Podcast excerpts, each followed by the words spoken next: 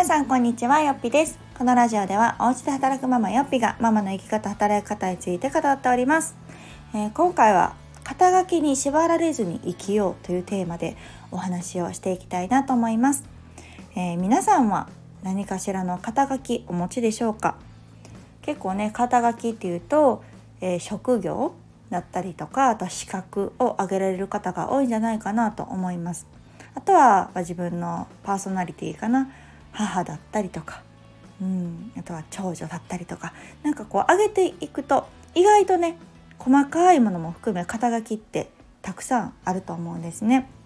で一人の人間でもいろんな肩書きを持って生きていてその場面場面に応じてその肩書きがね変わる家に帰ると母になるけど、えー、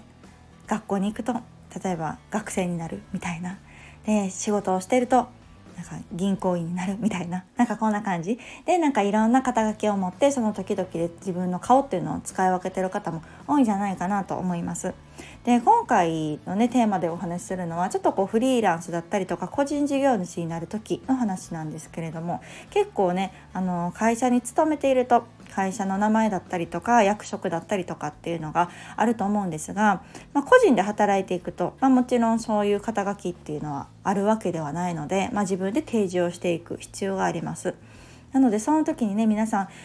何があるかなって悩まれる方が多いんですね。であの私本当に何も経験もないし大した肩書きないんですっていう方もいらっしゃれば逆にそのずっとやってきたお仕事だったりとか資格だったりがあるので私はこういうのがありますみたいなのをパッとね提示される方もいらっしゃいます。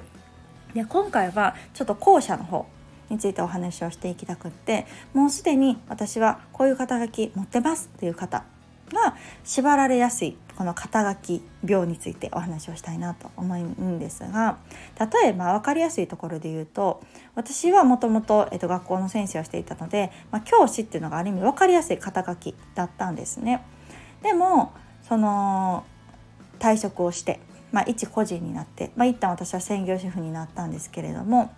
えー、その時にじゃあ教師と名乗るには学校に勤めていないといけないでももともと何してたんですかって言ったら教師ですってなんかまあ分かりやすい答えだと思うんですねなので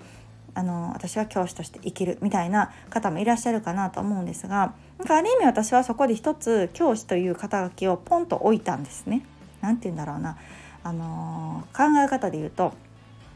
ずっと教師として生きる必要はないなと思いました。であの例えば難関な資格とかだったりすると例えば薬剤師とかね看護師とかあるじゃないですか。だったらそういう難関な資格こそ結構なんか縛られやすい傾向にあるんじゃないかなと思っててもうなんか私は大変な目をして、えー、勉強もしたし薬剤師の資格を取りました。だからもう私は薬剤師として生きてますっていうのがねしかもまた薬剤師としてあの仕事の経験も積んでいて例えば10年とかね勤めてたりするともう私は薬剤師なんだっていうある意味こう刷り込みというか思い込みというかあると思うんですね。でもそれを武器に変えるっていうのも一つだしでもそれに縛られてしまうっていうのはまた一つだと思うんです。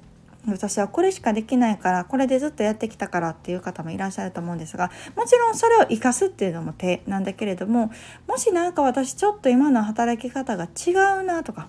なんか別のことをしてみたいけどでもこんだけ頑張って資格も取ったしこんだけ仕事の経験も積んできたしなっていう方もいらっしゃるんじゃないかなと思うんですね。その場合は一旦その肩書きを置くっていう作業をしてみてもいいんじゃないかなと思っています。で本当に今ってその職業例えば薬剤師だったとしてもそのじゃあ病院に勤めないといけない薬局に勤めないといけないそれだけじゃないと思うんですね。でそれが合わないっていう方も実際いると思うんですよ。でまあこれはあの、まあ、なんで薬剤師の話を出すかっていうと私の妹が薬剤師なんですね。で、まあ、話を聞いているとやっぱり薬剤師ってすごくねあの狭い世界で生きているなと思います。で何回かこう転職もしてるんですけどどの病院とか薬局とかに行ってもやっぱり少ないコミュニティで生きてるんですね。っていうのも薬剤師が100人とかいらないじゃないですかその病院とかにしても。ね、言ってもその薬剤師かみたいなところで言うとやっぱ数人で働いてたりする中でどうしても人間関係だったりとか他のところに行ってもまた新たな人間関係が小さかったりとかしてなんか正直こう合う合わないがギャンブルだったりすると思うんですね人間関係って。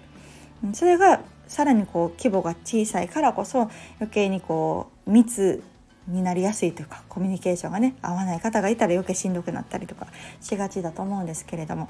もしかすると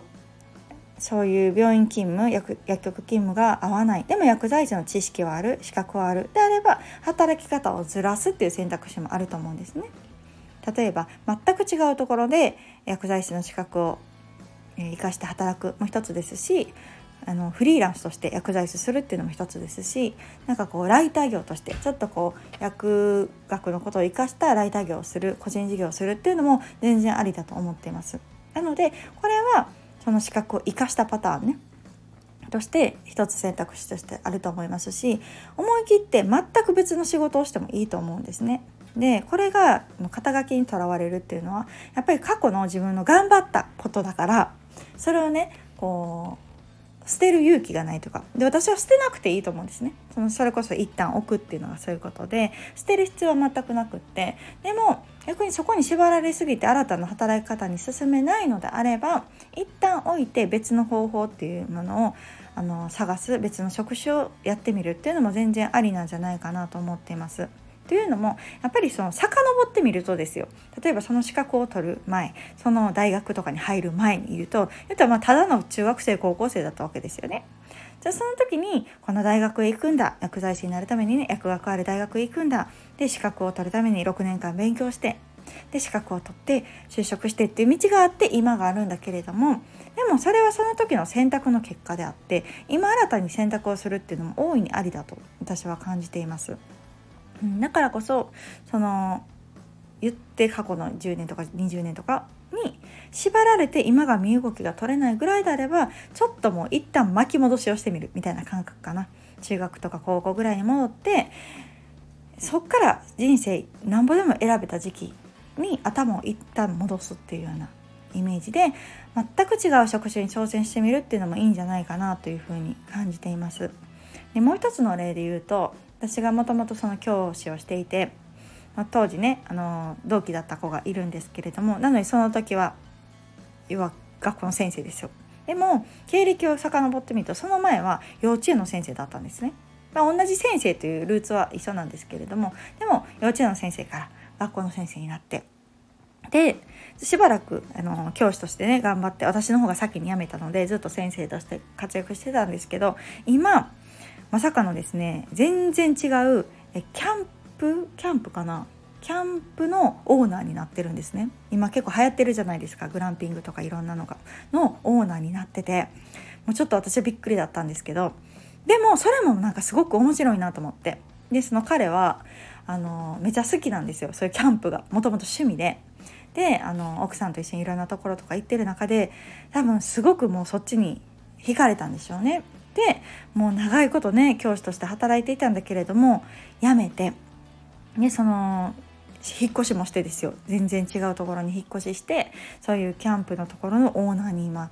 なって新たな人生を歩んでるっていうのを聞いてあなんかめっちゃ面白いなと思いました。あ全然ありやんって私は思うんですね。なんか逆にそこでずっと教師として頑張ってきたからこの経験を生かさないとと思ってもし苦しんでいたとしたらねそれは変わってよかったなと思うし今ある仕事がもしめちゃめちゃ嫌とかじゃなかったとしてもこっちの方が楽しそう。なんか自分の人生においてやっぱ仕事が占める割合って大きいですからその仕事をもしかしたら楽しいキャンプでねお客様と接したりとかなんかこうそこで自分も暮らせるうん、移住地を変えてね人生として大きく変えられると思ったのであればそれは大正解なんじゃないかななんて思って私はすごくこう、うん、今人の人生ですけどもワクワクして、あのー、感じています。なのでなんかその生かすもよし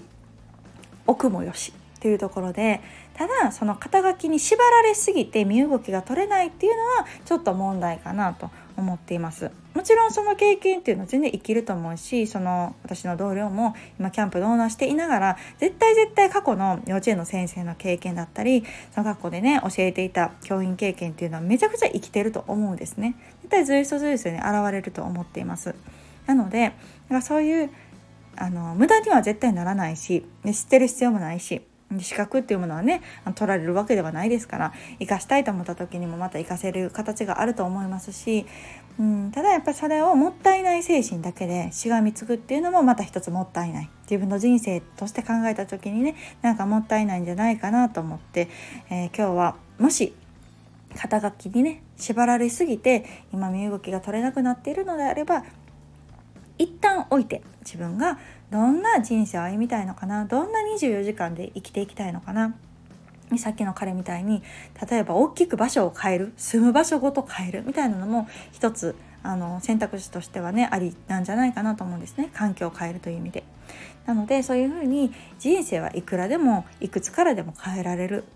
うん、で彼に関してはしかも結婚もしてて男性側ですからねで結構大きなことですよね。住むところも変えて仕事も変えてっていうとすごく思い切ったことをしたなと思うんだけれどもこれをすることによって彼の人生がすごく明るくなったかもしれない。うん、しあの仕事って楽しいなと思って今働けているかもしれない。これが教員経験もったいないな今までやってきたのにっていうところに縛られすぎるとねなかった未来かなと思うので肩書きっていうのはあくまでも一つ、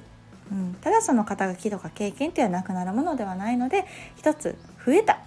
と思って新たなことに挑戦するっていうのもありなんじゃないかなと思い今日はこんなお話をさせていただきました。皆さんはどんな肩書きをお持ちでしょうか？そして新たにどんな風に生きていきたくてどんな肩書きを持ちたいと思っているのでしょうか？